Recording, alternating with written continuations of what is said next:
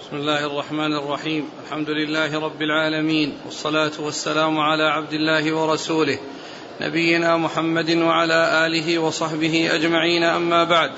فيقول أمير المؤمنين في الحديث أبو عبد الله محمد بن إسماعيل البخاري رحمه الله تعالى يقول في كتابه الجامع الصحيح باب بيع الملامسة.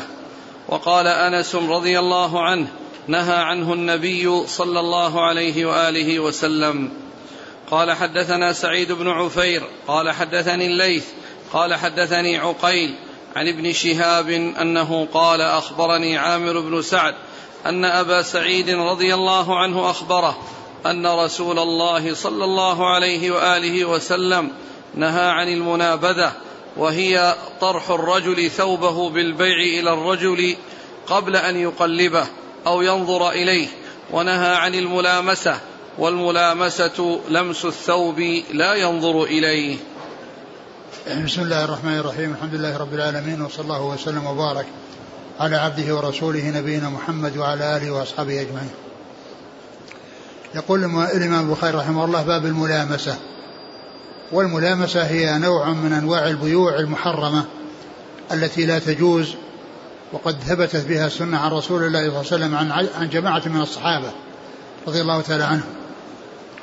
وذك و و والملامسة هي أن يبيع الثوب يعني بمجرد لمس المشتري له دون أن يقلبه ودون أن يعني ينظر إليه وإنما بمجرد اللمس.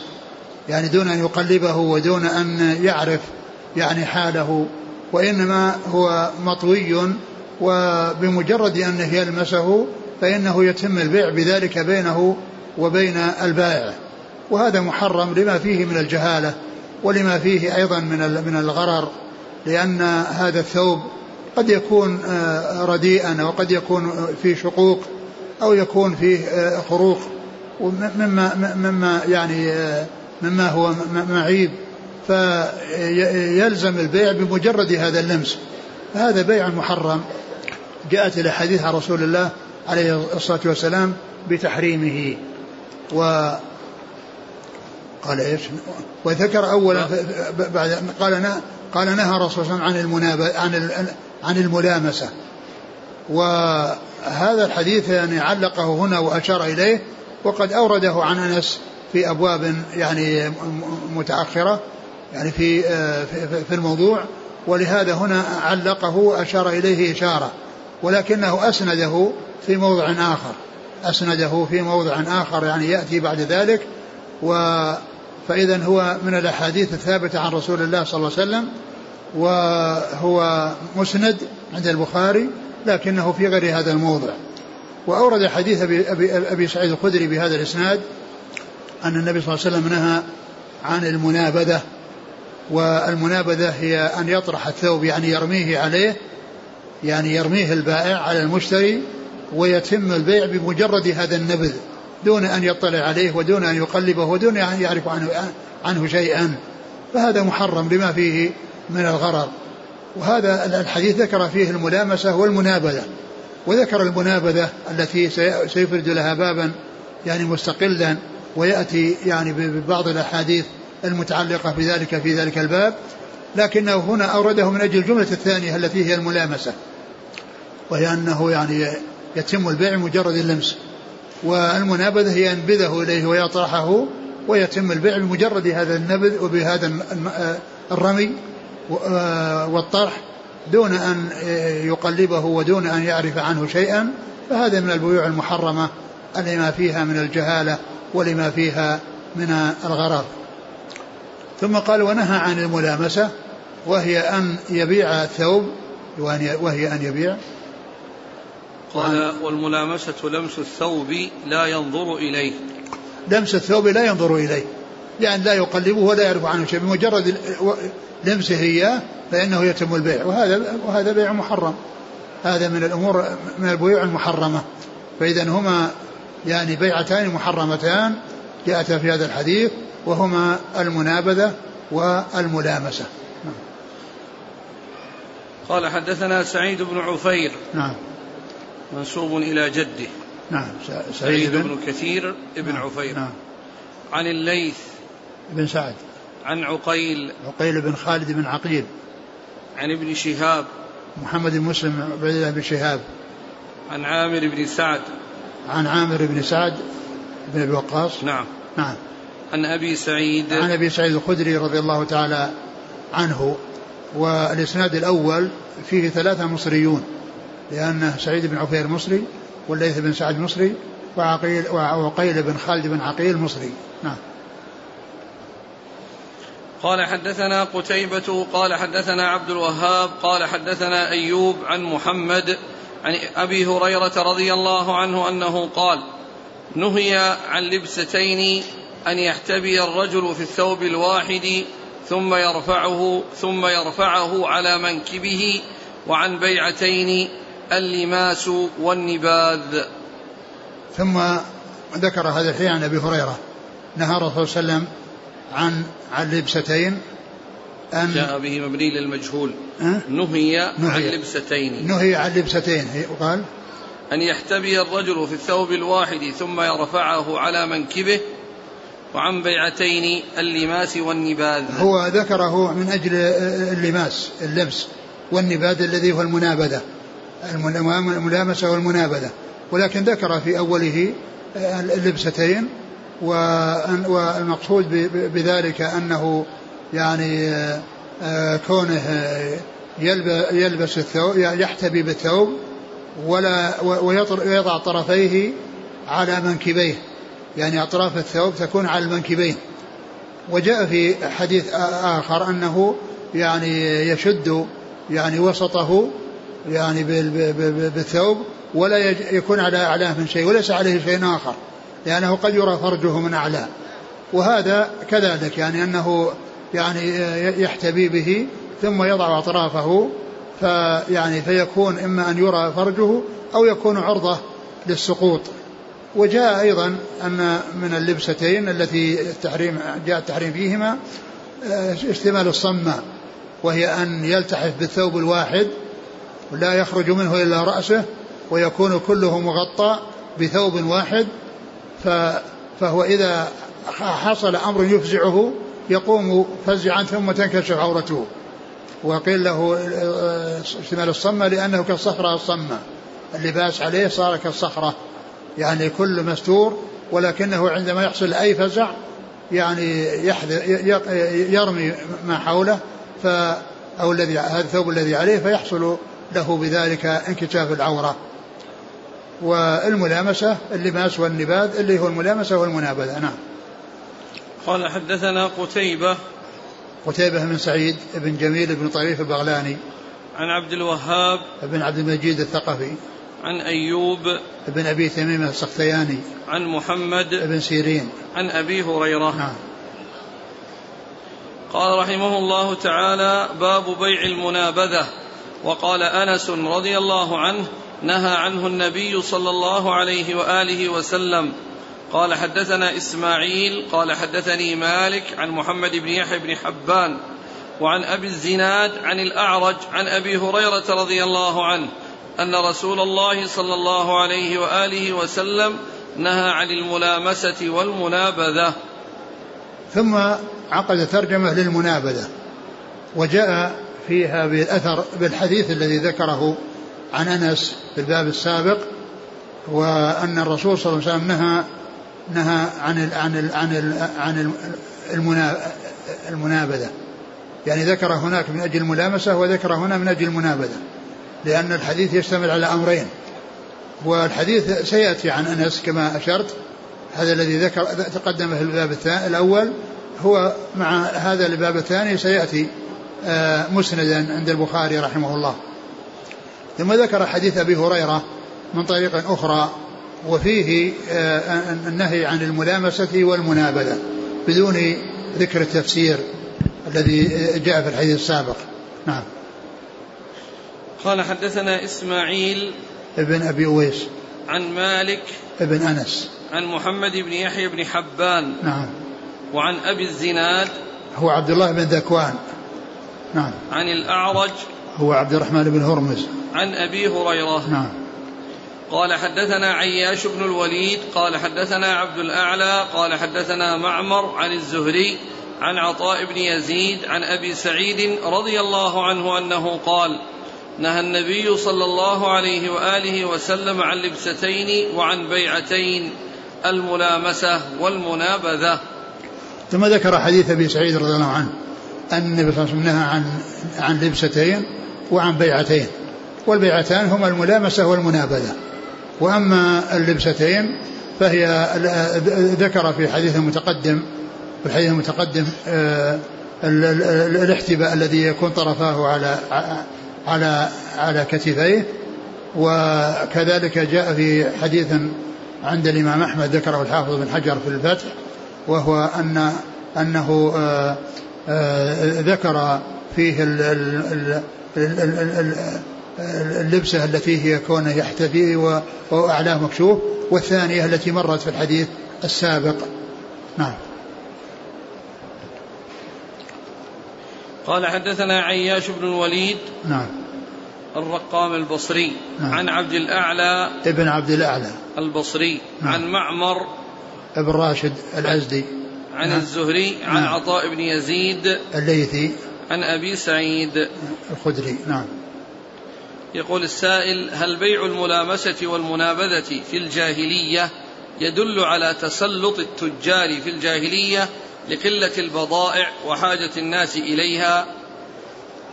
ما يقال لقلة البضائع؟ لكنهم هناك يعني لا ليسوا على هدى على صراط مستقيم وليسوا على هدى وإنما يعني آه يعني يأتون بالأشياء يعني كما يريدون لأنهم ليس لهم يعني دين يستندون إليه وإنما هو من أعمال الجاهلية.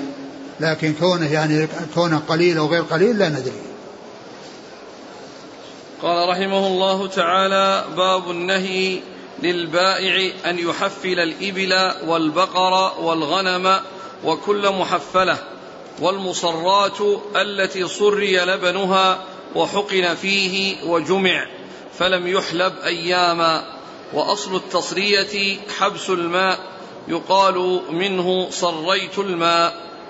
قال حدثنا ابن بكير قال حدثنا الليث عن جعفر بن ربيعة عن الأعرج قال قال أبو هريرة رضي الله عنه عن النبي صلى الله عليه وآله وسلم لا تصر الإبل والغنم فمن ابتاعها بعد فإنه بخير النظرين بين أن يحتلبها إن شاء بين أن يحتلبها إن شاء أمسك وإن شاء ردها وصاع تمر. ويذكر عن أبي صالح ومجاهد والوليد بن رباح وموسى بن يسار عن أبي هريرة عن النبي صلى الله عليه وآله وسلم صاع تمر. وقال بعضهم عن ابن سيرين صاعا من طعام وهو بالخيار ثلاثا. وقال بعضهم عن ابن سيرين صاعا من تمر ولم يذكر ثلاثا والتمر أكثر. ثم ذكر هذا الباب الذي يتعلق بالمصرات. أو المحفلة.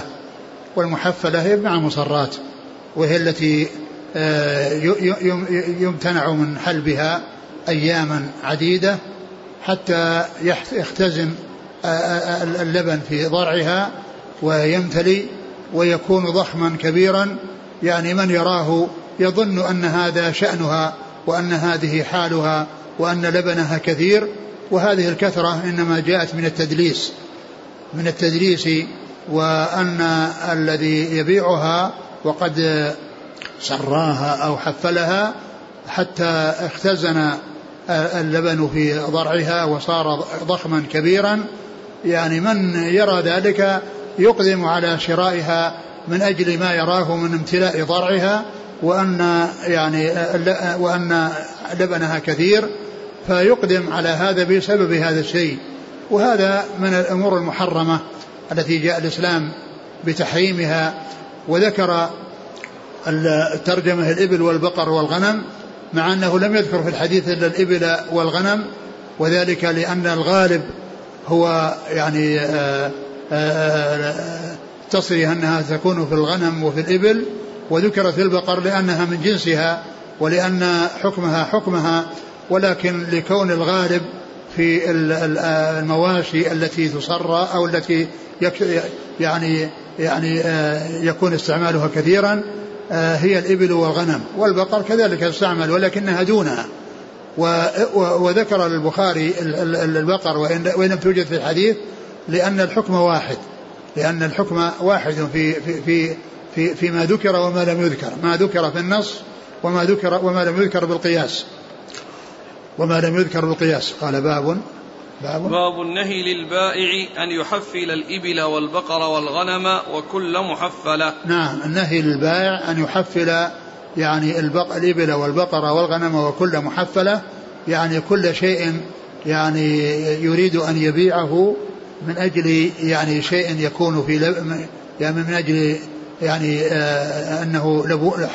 أن أن أن أن أنها ذات ذات لبن فإنه لا يجوز له أن يعني يحفلها ثم يبيعها وإنما يبيعها في الوقت الذي يبيعها فيه دون أن يحبسها أياما بحيث يكون الذي يظهر هو المعروف فيها وليس من قبيل التدليس وليس من قبيل التدليس لأن منعها حتى يجتمع ثم يبيعها من يشتريها يظن أن هذا شأنها وأن هذه عادتها. فحرم ذلك الإسلام لما فيه من من من الجهالة ولما فيه من الغرر الذي يعني يغتر المشتري بمنظرها فيشتريها من أجل ذلك. جاءت الشريعة بأن الإنسان إذا اشتراها وهي محفلة يعني أنه أنها فيها هذا يعني هذا العمل المحرم فإن فإنه بخير النظر في مدة ثلاثة, ثلاثة أيام. يعني مدة ثلاثة أيام.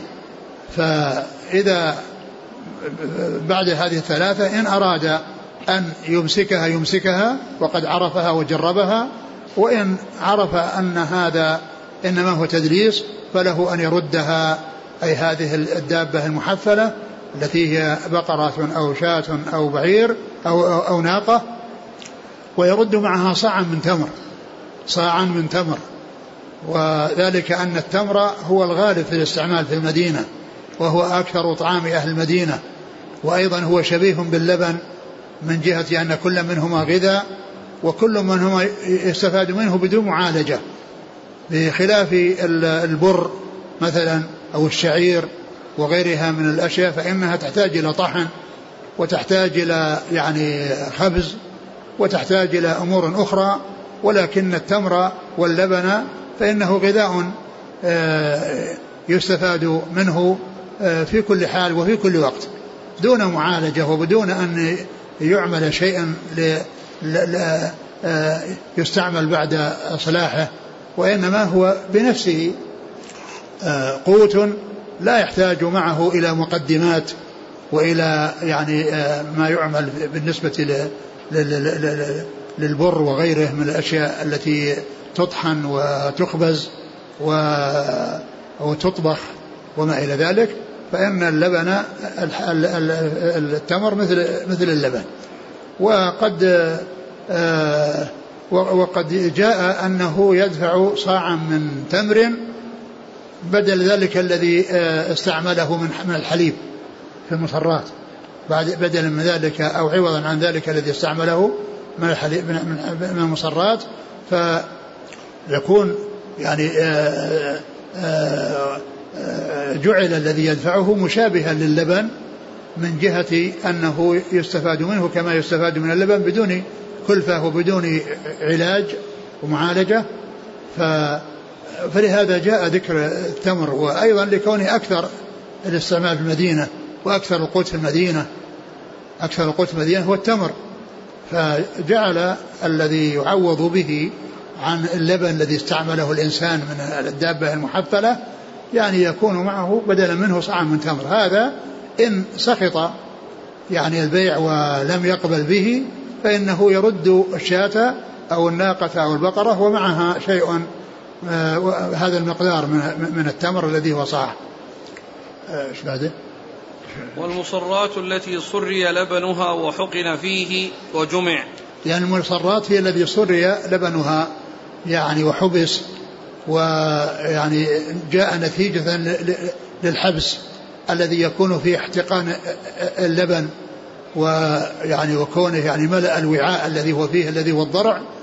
فيعني يكون يعني حقن يعني معناه أنه حبس حتى احتقن وصار يعني كالوعاء المملوء كالوعاء المملوء بسبب يعني هذا الحبس. أو الاحتباس يعني فيه. نعم. فلم وحقن يعني حقن يعني يعني ليس معنى ذلك حقن إنه يعني المعنى الذي قد يتبادر إنه يرجع. هو لا يمكن اعادته للضرع ولكن الذي يحصل هو كونه يعني لما منع آه لما لم يحلبها واستمر فصار كالشيء المحتقن الذي امتلأ به الضرع آه بسبب الحبس وطول المدة التي وهذا فيه ضرر للدابة. يعني إذا حبس ويعني فإنه فيه إساءة للدابة لأن حبسه فيه مدة فيه ضرر عليها وإيذاء لها. نعم.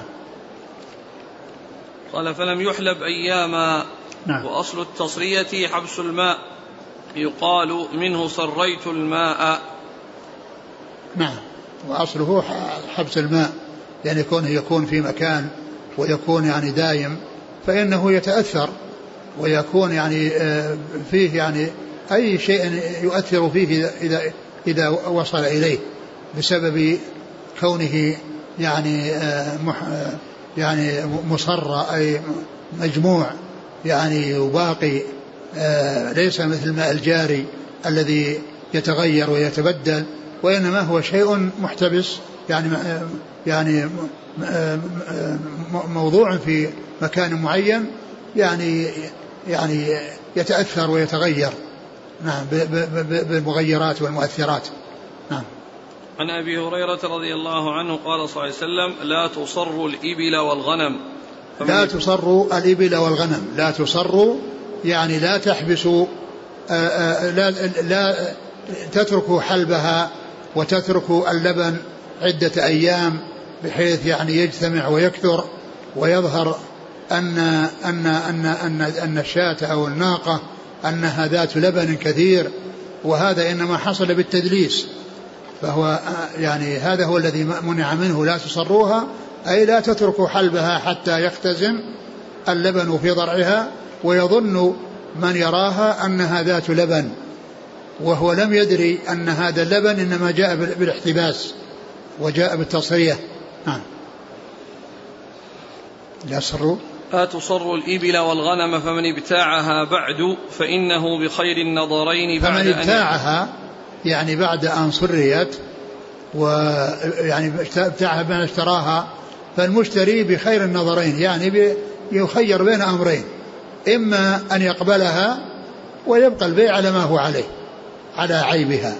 وإما أن يردها لأنها معيبة ولا يرغب في بقائها عنده ويعتبر أنه غش في ذلك فإذا فإن عليه مع ردها أن يرد معها صاعا من تمر بدلا من اللبن الذي استعمله آه، آه، من مال الغير آه، بهذا المقدار الذي هو صاع من تمر. نعم. فهو بخير النظرين بعد أن يحتلبها إن شاء نعم. أمسك وإن شاء رد ردها وصاع تمر. نعم هو يخير بين أمرين. يعني إذا دخلت في ملكه اشتراها فله الخيار مدة ثلاثة أيام. إن تبي إن أراد أن يبقيها يعني وأعجبته يبقى البيع على ما هو عليه. وإن سخط وأراد أن يرد فإنها فإنه يردها ويرد معها صاعا من تمر. قال حدثنا ابن بكير. هو يحيى ابن بكير. يحيى ابن عبد الله بن بكير. نعم بن عبد الله بن بكير نعم. عن الليث. نعم بن سعد. عن جعفر بن ربيعة. نعم. عن الأعرج. عن نعم. أبي هريرة. نعم. ويذكر عن أبي صالح ومجاهد والوليد بن رباح وموسى بن يسار عن أبي هريرة عن النبي صلى الله عليه وسلم صاع تمر. وقال بعضهم عن ابن سيرين صاعا من طعام. ويذكر ويذكر. عن أبي صالح ومجاهد والوليد بن رباح وموسى بن يسار. عن أبي هريرة عن النبي صلى الله عليه وسلم صاع تمر. نعم وذكر هذا الحديث الذي آه الذي عن عن أثر عن أبي هريرة. قال ويذكر عن عن أبي هريرة قال عن النبي صلى الله عليه وسلم. عن النبي صلى الله عليه وسلم قال قال صاع تمر. يعني أنه يرد معها صاعا من تمر يعني وهو, وهو مؤيد للحديث السابق. يعني هذول كلهم تابعوا الأعرج. نعم تابعوا الأعرج. نعم عن أبي هريرة. نعم. في ذكر صاع التمر نعم. وقال بعضهم عن ابن سيرين صاعا من طعام. وقال بعضهم عن ابن سيرين صاعا من طعام. يعني لم لم ينص على التمر وإنما قال طعام. والطعام يعني يطلق على يعني على على على البر ويعني وقد جاء في بعض الأحاديث الذي فيه زكاة الفطر صاع من طعام وصاع من شعير وصاع من كذا انه كان يطلق على على على على, على البر. ولكن آه يعني الذي جاءت الروايات الكثيرة أنه صاع من تمر. وهو المرجح من أجل أن التمر هو قوت المدينة ولأنه أيضا يشبه اللبن فلا يحتاج إلى معالجة. نعم. قال وهو بالخيار ثلاثة. نعم. بالخيار ثلاثة أيام. نعم. هذه لم تذكر في الرواية الأولى. ها؟ نعم لم يذكر. نعم ولكن جاء في هذه الرواية أنه ثلاثة. ثلاثة أيام. نعم. وبعدها ليس له ذلك. نعم بعدها بعد ذلك إذا إذا إذا أبقاها ويعني آه، ليس له ذلك لأنه معنى ذلك أنه رضي. ولماذا حدثت الثلاث؟ ما يكتشف من أول يوم؟ لأن الغالب لأنه قد لا يكتشف لأنه قد يعني قد يعني كونه يمضي يعني أيام يعرف أن هذا شأنها لأنه أول يوم ما يدرى عنه لأنه إذا حلبها الحلب كثير. لكن من بكرة يتبين وكذلك الغد وبعد الغد يتبين. أما أول مرة ما يتبين بها شيء. وقال بعضهم عن ابن سيرين صاعا من تمر ولم يذكر ثلاثا. وقال بعضهم عن ابن سيرين صاعا من تمر ولم يذكر ثلاثا يعني أنه جاء عنه آه، بر طعام وجاء عنه التمر يعني رواية التمر موافقة للرواية الأخرى. ورواية التمر أكثر قال. نعم. قال والتمر أكثر. نعم. والتمر أكثر يعني في الروايات. والتمر أكثر يعني الروايات التي جاءت التمر كثيرة. بخلاف الطعام فإنه ما جاء يعني بمثل ما جاء به التمر نعم. قال حدثنا مسدد قال و و والمصرات والرد صاع من تمر يعني صاع من تمر يعني كونه يرد معها يعني بعض الفقهاء يعني يعني قدح في ذلك وقال إن هذا مخالف للقياس وهذا كلام غير صحيح بل السنة ثبتت عن رسول الله صلى الله عليه وسلم و آه، ثبت عن رسول الله صلى الله عليه وسلم فهي أصل بنفسها وكل ما ثبت عن رسول فيعتبر أصلا بنفسه ولا يقال أنه مخالف للقياس وإنما هو أصل بنفسه فيعمل به وبعض هؤلاء الفقهاء قال إن أبا هريرة ليس في الفقه مثل ابن مسعود يعني قدح بأبي هريرة من جهة أنه يعني معناه أنه ليس بفقيه وهو قد روى هذا الحديث عن رسول الله صلى الله عليه وسلم. و آه، آه، قدح أنه ليس بفقيه وقال ليس كابن مسعود. مع أن مسعود يعني نفسه جاء عنه في الذي بعد هذا أنه يعني قال أو قال بهذا الذي دل عليه الحديث عن رسول الله صلى الله عليه وسلم.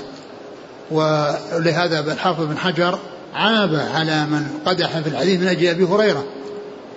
وقال إن قائل هذا الكلام آه، قائل هذا الكلام إنما أساء إلى نفسه. أساء إلى نفسه لأنه يعني قال كلاما لا يسوق ولا يليق بأحد من أصحاب الرسول صلى الله عليه وسلم. ثم أيضا الذي آه، يعني وصف ابن مسعود بالفقه وأن أبا هريرة ليس كمثله هو نفسه جاء عنه الذي جاء عن أبي هريرة. هو نفسه جاء عنه في الحديث الذي سيأتي بعد هذا الأثر الذي بعد هذا جاء عن مسعود. وهو نفسه ذكر أنه يرده مع صاع من تمر. نعم.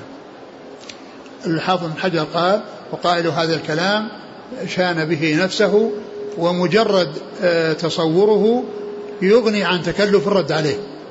ومجرد يعني تصوره والتأمل فيه يغني عن تكلف الرد عليه لأن هذا شيء ثابت عن رسول الله صلى الله عليه وسلم والذي قاله صحابي صاحب من أصحابه وأيضا جاء عن ابن مسعود نفسه. هذا هذا الذي قالوا إنه ليس كابن مسعود جاء عن مسعود ما يدل على أنه يرى هذا الشيء. نعم. ثاني الحديث الثاني قال حدثنا مسدد قال حدثنا معتمر قال سمعت أبي يقول حدثنا أبو عثمان عن عبد الله بن مسعود رضي الله عنه أنه قال من اشترى شاة محفلة فردها فليرد معها صاعا ونهى النبي صلى الله عليه وسلم أن تلقى أن تلقى البيوع. آه ثم ذكر هذا الأثر عن مسعود وقال إن من شرى شاة محفلة فإنه يردها ويرد معها صاعا وإذا هذا الذي يعني قالوا أن ابن هريرة ليس في الفقه مسعود جاء عنه هذا الذي جاء عن أبي هريرة مرفوعا إلى رسول الله صلى الله عليه وسلم. يعني وهذا يعني لم يرفع الذي جاء عنه ما ما ذكر فيه الرفع ولكنه ذكر الرفع في, في الذي بعده. وهو إيش؟ قال ونهى رسول الله. عن أن تلقى عن أن تلقى الركبان. نعم. أن تتلقى الركبان. أن تلقى البيوع. أن تلقى إيش؟ البيوع. البيوع. نعم. إيه أن تلقى البيوع. نعم. يعني المقصود بتلقي الركبان الذين يأتون جالبين. يعني لا يستقبلهم أحد ويشتري ثم يأتي به السوق ويبيعه على الناس بأكثر وإنما يعني يترك الركبان حتى يصلوا إلى السوق. وبعد ذلك يبيعون فيستفيد منهم من يستفيد. وبعض الناس قد يعني يخرج يسترق الركبان ويشتري منهم وهم لا يعرفون الأسعار ثم يأتي ويبيع بسعر غالي. فنهى الرسول صلى الله عليه وسلم عن ذلك. نعم. قال حدثنا مسدد ابن مسرهد. البصري عن معتمر ابن سليمان. البصري عن أبيه سليمان بن طرخان البصري نعم. عن أبي عثمان النهدي. عن أبي عن عبد الله بن مسعود. نعم. قال بصريون إلا الصحابي. نعم.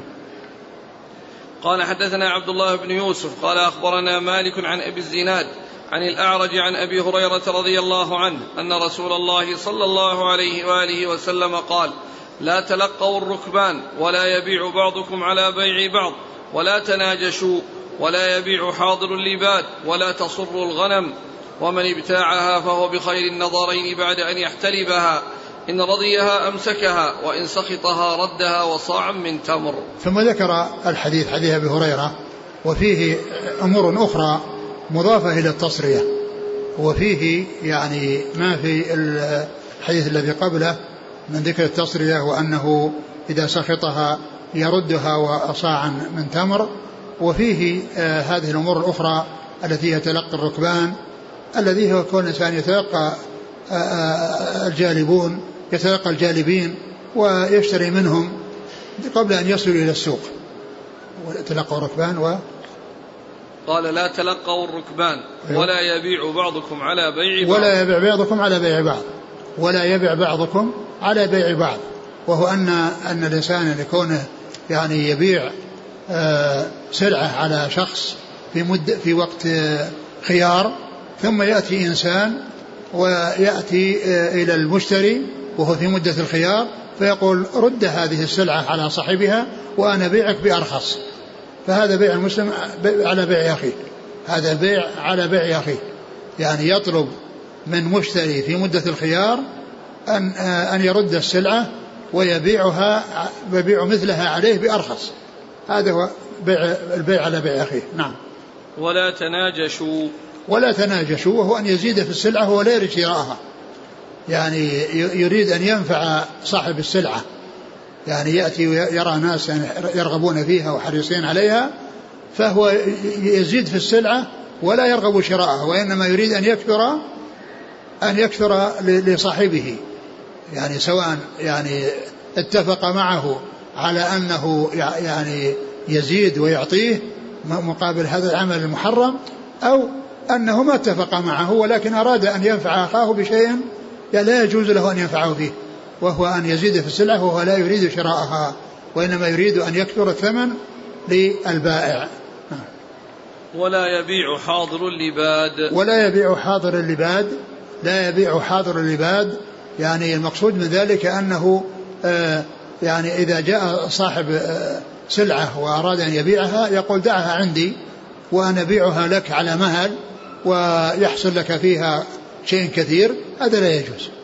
لا يجوز الإنسان أن يعني يطلب من الجالب أنه يبيع له على مهل وأنه يدخل هذه الأشياء المجلوبة في دكانه ويبيعها عليه على مهل لأن هذا يعني محرم وإنما يعني يتركه يبيع و آه، آه، ولا يحول بين الناس وبين أن يشتروا منه يعني يعني بالسعر المناسب وأما الذي يبيع له هو بدلا من يبيع على الناس وأن تباع بسعر وقتها يعني يحول بينه وبين ذلك وإنما يدخلها في حانوته ويبيعها له لكن لو جاء إنسان وأتى وقال أنا يعني أريد يريد هذا وأنه آه، آه، يجعلها عند إنسان ويبيعها له هذا لا بأس به.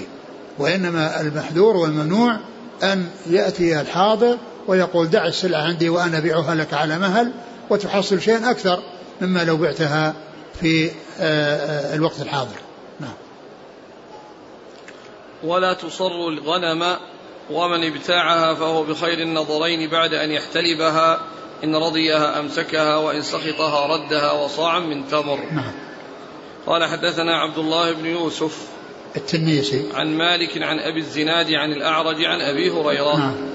قال رحمه الله تعالى باب إن شاء رد المصرات وفي حلبتها صاع من تمر. قال حدثنا محمد بن عمرو. قال حدثنا المكي. قال أخبرنا ابن جريج. قال أخبرني زياد أن ثابتا مولى عبد الرحمن بن زيد أخبره أنه سمع أبا هريرة رضي الله عنه يقول قال رسول الله صلى الله عليه وآله وسلم من اشترى غنما مصراه فاحتلبها فإن رضيها أمسكها وإن سخطها ففي حلبتها صاع من تمر. ثم ذكر هذا الحديث عن أبي هريرة. باب, باب. إن شاء رد المصراه وفي حلبتها صاع إن شاء رد المصراه وفي حلبتها صاع من تمر. يعني معنى ذلك أن الإنسان إذا اشترى مصرات وأراد أن تبقى عنده سواء ظهرت مصرات أو يعني أو غير مصرات وإنما يعني رضيها ولو هي مصرات فإن له ذلك فإن له ذلك لأن هذا شيء يرجع إليه. إن أراد أن يبقيها أبقاها وإن أراد أن يعني يردها يردها ولكن يرد معها صاع من تمر عن الحليب الذي استعمله منها. فهو مثل الذي قبله ولكن هذا أورده من أجل أن أن هذا يرجع الاستدلال إلى أن هذا يرجع إلى إلى إلى مشيئته وإلى إرادته فإن أراد أن يبقيها أبقاها وإن أراد أن يردها ولكن يرد معها صاعا من تمر. نعم. قال حدثنا محمد بن عمرو. هو؟ محمد بن عمرو بن جبل العتكي. قال نعم. ويحتمل أنه أبو غسان الرازي المعروف بزنيج. نعم. وقيل إنه السواق البلخي. نعم. ذكر هذه الاحتمالات الثلاثة. نعم. عن المكي. ابن إبراهيم. عن ابن جريج. مكي بن إبراهيم يقال المكي بالألف واللام ويقال مكي. وهو من كبار شيوخه. ولهذا وهنا روى عنه بواسطة. ولكنه من شيوخه الذين روى عنهم الثلاثيات. لأن أعلى ما عند البخاري الثلاثيات. وهذا من شيوخه الكبار الذين روى عنهم الثلاثيات. الذين منهم هذا ومنهم محمد بن عبد الله الأنصاري ومنهم أبو آه، أبو عاصم يعني النبيل ويعني يعني جماعة يعني عدد قليل روى عنهم الثلاثيات. ويروي عنهم بواسطة. وهنا يروي عن مكي الذي هو شيخه في الثلاثيات بواسطة. ومكي بن إبراهيم من, من, من أتباع التابعين لأن البخاري روى عن أتباع التابعين. والثلاثيات بينه وبين رسول الله صلى الله عليه وسلم فيها ثلاثة أشخاص صحابي وتابعي وتابع تابعي فمكي بن إبراهيم ومحمد بن عبد الله الأنصاري وأبو عاصم النبيل وعدد يعني آه، آه، عدد قليل ما يعني قليل جدا روى عنهم الثلاثيات. نعم. عن عن ابن جريج عبد الملك بن عبد العزيز بن جريج عن زياد زياد بن ابن سعد بن عبد الرحمن الخراساني زياد بن ابن سعد بن نعم. عبد الرحمن الخراساني نعم. نعم. عن ثابت مولى عبد الرحمن بن زيد نعم. عن أبي هريرة نعم عدد من الأسئلة يقول الإخوة في بعض البلدان التمر مفقود صعب الحصول عليه فماذا نرد؟ يعني صار من من من من المشهور من قوت البلد. يعني صاع من أشهر شيء من قوت البلد. لأن المدينة فيها التمر غير التمر لكن أشهرها التمر. فإذا كان مثل ما مثل زكاة الفطر. إذا كانت الأشياء التي ذكرت في الحديث ليست موجودة من الشيء الذي يقتاتونه يعني وهنا يعني يختار شيء من الشيء الذي يقتاتونه هو الغالب في الاقتيات عندهم كما أن الغالب في المدينة التمر فإذا الغالب في الاقتيات يخرج منه صاع. يقول الراجح في علة النهي عن التصرية هل هو لأن فيه غش أو لأن كذلك فيه ضرر بالحيوان؟ الغالب كل منهما كل منهما لكن النهي لما فيه من التدريس لما فيه من التدريس وأيضا هذا علة ثانية ولكن قد يكون الضرر الشديد الضرر الشديد إنما هو في الغش. وذاك يعني آه، آه، دونه. يعني اللي هو كونه ضرر إيذاء الحيوان وضرر الحيوان دون هذه العلة. يقول هذا الصاع يكون عن كل حلبة أو عن الأيام الثلاث. لا لا في, عن في الأيام الثلاث. يعني ليس كل عن حلبة. ولا يصير يعني معنى ذلك أنه يصير آصع متعددة. إذا علم المشتري هذا من جنس من جنس الإنسان الذي يعني يعني يحصل منه يعني أشياء فإذا تكررت قبل أن يعني يفي فإنها يكفي عنها يكفي عن شيء واحد. مثل مثل مثل الزنا وغيره. لو الإنسان زنى ثلاث مرات والعياذ بالله فإنه يحد يعني مرة واحدة. لكن لو زنى ثم جلد ثم زنى يجلد. لكن إذا حصل عدة أشياء فإنها تتداخل ويغني عنها شيء واحد يأتي بعد. مثل اليمين اليمين في القسم. لو أن الإنسان حلف عدة أيمان حلف أنه لا يفعل كذا ثم حلف أنه لا يفعل نفس الشيء ثم حلف ثلاث مرات أو أربع فإذا كان لم يعني يكفر عن الأولى والثانية أو اللي بعدها فإنه يكفر كفارة واحدة كفارة واحدة لكن إن حلف ثم كفر ثم حلف مرة ثانية فإنه يكفر. لكن إذا تكرر الحلف وهو في موضوع واحد ولم يحصل التكفير فإنه يكفر وإن تعددت الأيمان. المدة ثلاث أيام. الراجح في بدء في بدء الحساب. والله الظاهر إنها من ال من من من من من, ال من, من, من البيع. من بيعها. نعم. من حين ما دخلت في ملكه. نعم. من حين العقد. ها؟ من العقد إيه من العقد. أو من نعم. القبض. لا القبض. طبعا ما, ما لن يتمكن لن, لن يتمكن. لا إذا كان عقد ولا فيه تسليم أي نعم. ما يكون إلا بعد التسليم. إذا من القبض لأن, لأن إيش؟ ماذا يستفيد منه؟ أصلا ما عرف عنها شيئا إنها محفلة وغير محفلة ما دام منها ما وصلت إليه. وإنما إذا دخلت في ملكه وتمكن من الاستفاده منها عند ذلك يبدأ. نعم. قال رحمه الله تعالى باب بيع العبد الزاني. وقال شريح إن شاء رد قال إن شاء رد من الزنا.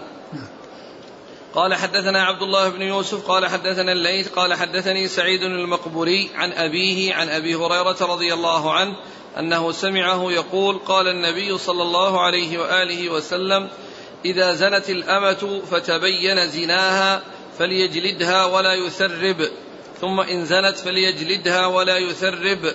ثم إن زنت الثالثة فليبعها ولو بحبل من شعر. ثم قال باب بيع العبد الزاني. باب بيع العبد الزاني يعني أنه جائز. يعني جائز وهنا ذكر العبد وفي الحديث ذكر الأمة. يعني الترجمة جاءت في العبد والحديث جاء في الأمة. وذلك لبيان أن أنه لا فرق بين الزاني أن يكون عبدا أو أمة. وأن كل منهما يعني يباع ويجوز بيعه ولكن بعد أن يبين العيب يعني لا يبيعه دون أن يبين عيبه.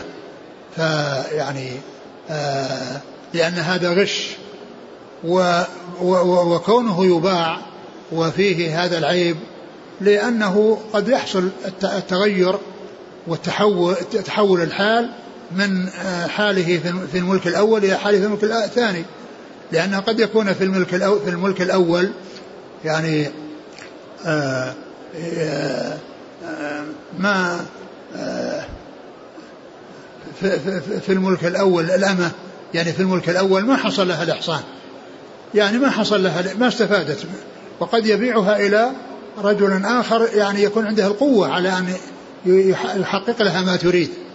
يحقق لها ما تريد. ثم أيضا آه، كون الإنسان إذا كان في في في مكان حصل له فيه ضرر أو حصل فيه شيء سيء فإنه إذا انتقل إلى مكان آخر قد يتغير الحال. مثل ما مثل مثل ما جاء في الحديث أنه يعني أن البكر أنه يجلد مئة جلدة ويغرب. هذا التغريب فيه فائدة لأن كونه يعني حصل له الزنا في مكان معين ينتقل إلى مكان آخر قد تغير حاله. تغير حاله في ذلك المكان الذي انتقل إليه. آه البخاري رحمه الله عنون بالعبد الزاني وذكر الحديث الأمة الزانية وذلك لأن يعني أن, أن, أن, أن البيع وانتقال الملك من ملك قد يتغير الحال. قد تتغير الحال بالنسبة للأمة لأمرين. يعني أحدهما كونه يعفها والثاني كونها تتغير يعني المكان الذي صارت فيه. والعبد الزاني يعني كونه يتغير حاله بتغير المكان أو بأنه يزوج أو أنه يزوج أو أن أن سيده يزوجه فيستغني بذلك عن الحرام. ثم ذكر هذا الحديث قال إذا زنت الأمة إيش قال شريح؟ قال قال شريح إن شاء رد من الزنا. إن شاء رد من الزنا لأنه عيب. وإن شاء يعني إذا إذا إذا لم يعلم بأنه عي أنه إذا لم يعلم بأنه عيبه وهو الزنا وعلم بأنه قد زنى له أن يرد. والذي يبيع عليه أن يخبر بالعيب.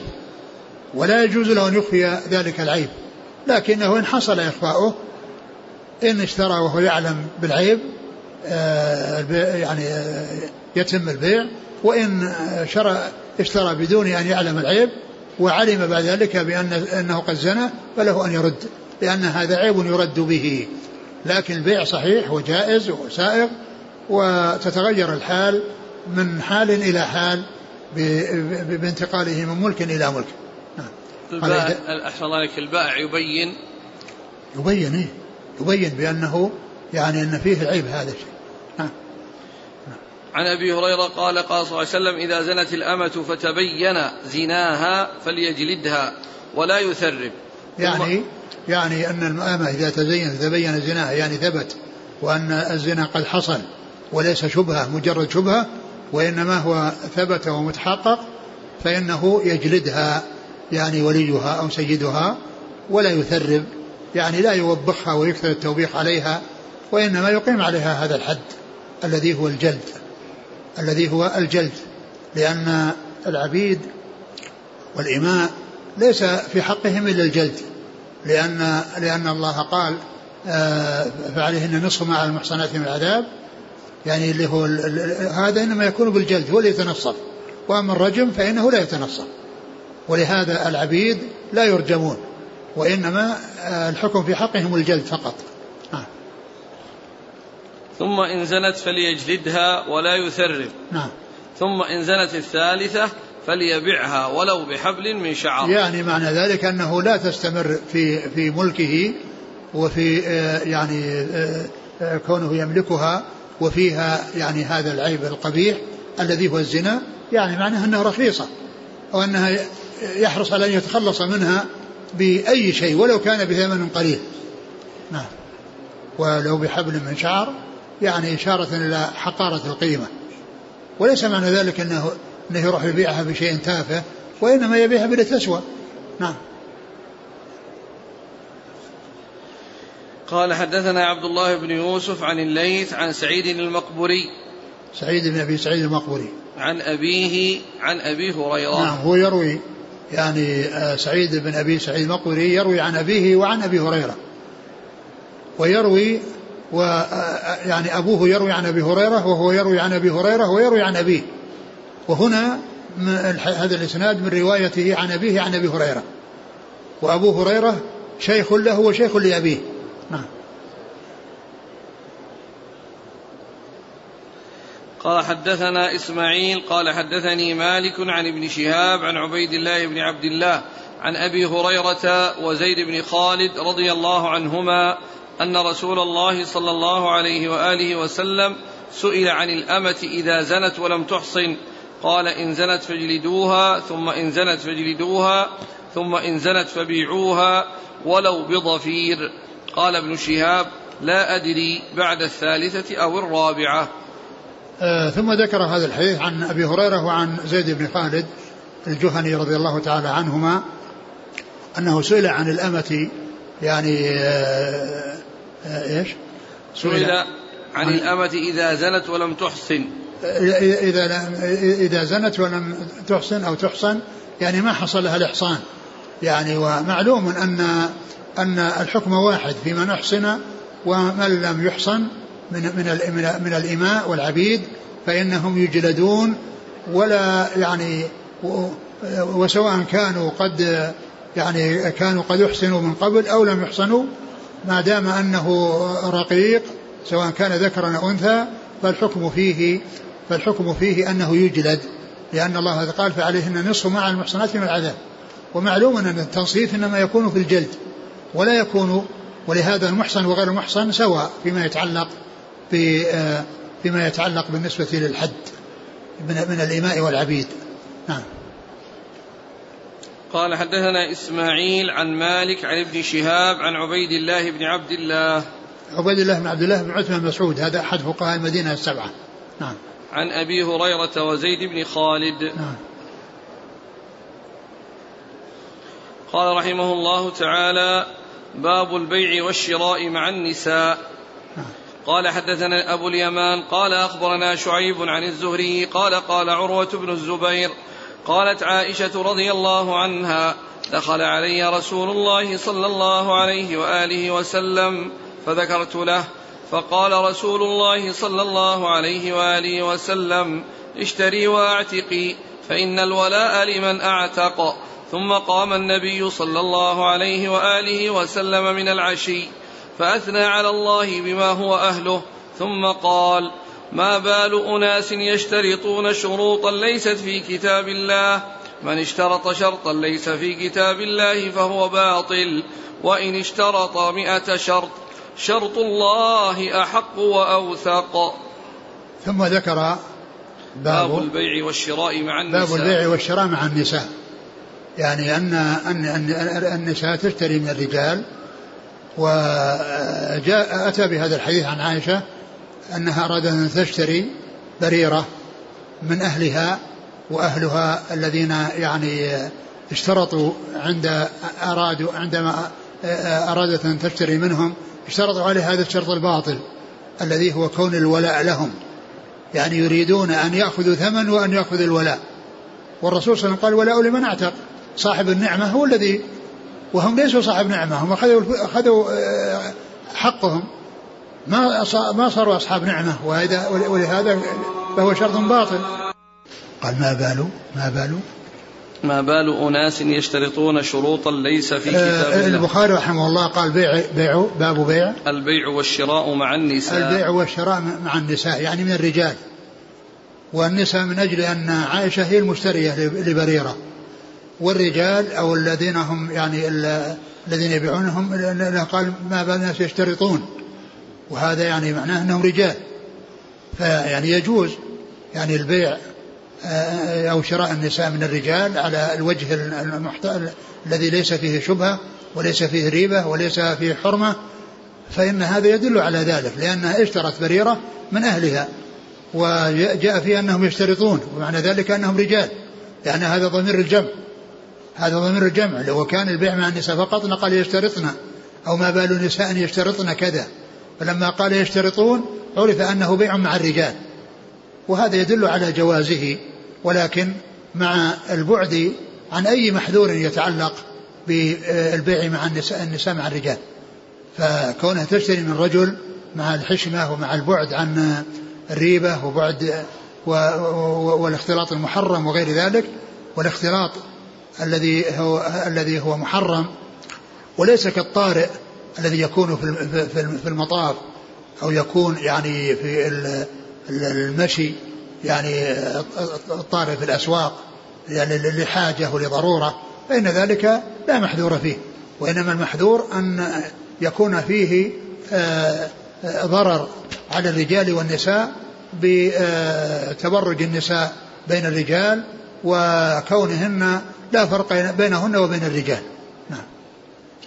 الحديث قال ما بال هنا اللفظ ما بال أناس في بعض في بعض الأحاديث ما بال رجال يشترطون والمقصود أناس يعني آه، كلمة يشترطون. هذه اللي تبين أن البيع من الرجال. نعم. ما بال أناس؟ ما بال نعم.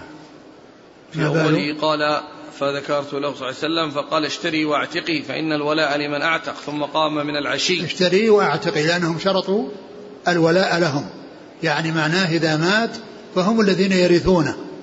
هم الذين يرثونه إذا مات. لأن الولاء يعني سبب من أسباب الإرث ولكنه متأخر عن عن عن عن الأسباب الأخرى.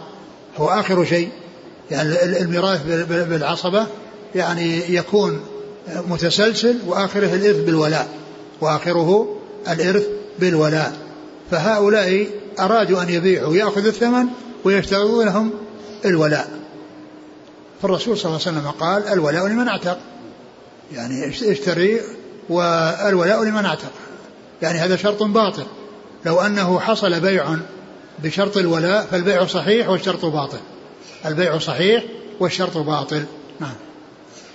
ثم قام من العشي فأثنى على الله بما هو أهله. ثم قال ما بال أناس يشترطون شروطا ليس في كتاب الله؟ من اشترط شرطا ليس في كتاب الله فهو باطل. وإن اشترط مئة شرط شرط الله. يعني لو كانت الشروط كثيرة حتى لو بلغت مئة شرط وهي كلها مخالفة للشرع فوجودها كعدمها هي باطلة. نعم. شرط الله أحق وأوثق. نعم. قال حدثنا أبو اليمان الحكم بن نافع. عن شعيب بن أبي حمزة. عن الزهري عن عروة بن الزبير عن عائشة. نعم.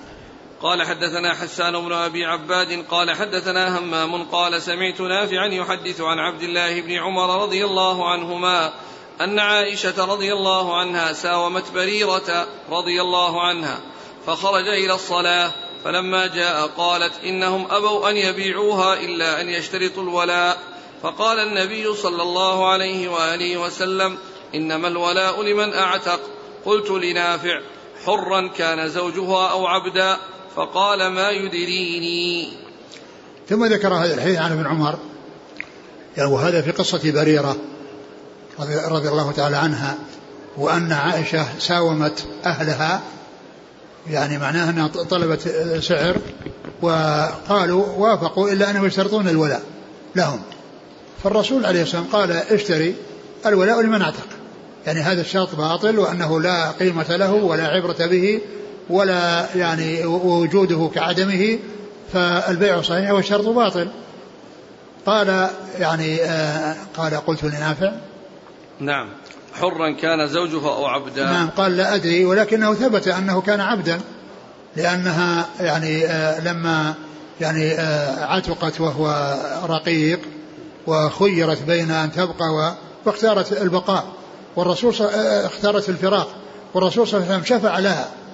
يعني لما كان مغيثا زوجها مغيث رضي الله عنه كان يعني شديد الحب لها فكان يعني آه، شديد الحزن على أنها خرجت أنها تخرج من عصمته بسبب أنها عتقت وهي لا وهو لا يزال عبدا شفع لها عنده. شفع شفع عندها له. فقال فقالت أتأمرني؟ يعني إذا كان أمر ما في إلا السمع والطاعة فقال إن لا إنما أنا شافع. قالت إذا لا أريده. فهو يعني ثبت بأنه بأنه عبد وأنه ليس حرا يعني عند ذلك الوقت الذي حصل فيه بيع بريرة وشرائها وإعتاقها. نعم. قال حدثنا حسان بن أبي عباد نعم. عن همام بن يحيى العوذي. عن نافع عن عبد الله بن عمر. نافع ولا بن عمر. إيش بعده؟ باب هل يبيع حاضر اللباد بغير أجر؟ والله تعالى أعلم وصلى الله وسلم وبارك على عبده ورسوله نبينا محمد وعلى آله وأصحابه أجمعين. جزاكم الله خيرا وبارك الله فيكم. ألهمكم الله الصواب ووفقكم للحق شافاكم الله وعافاكم ونفعنا الله بما قلتم وسمعنا. سبحانك اللهم وبحمدك أشهد أن لا إله إلا أنت أستغفرك وأتوب إليك.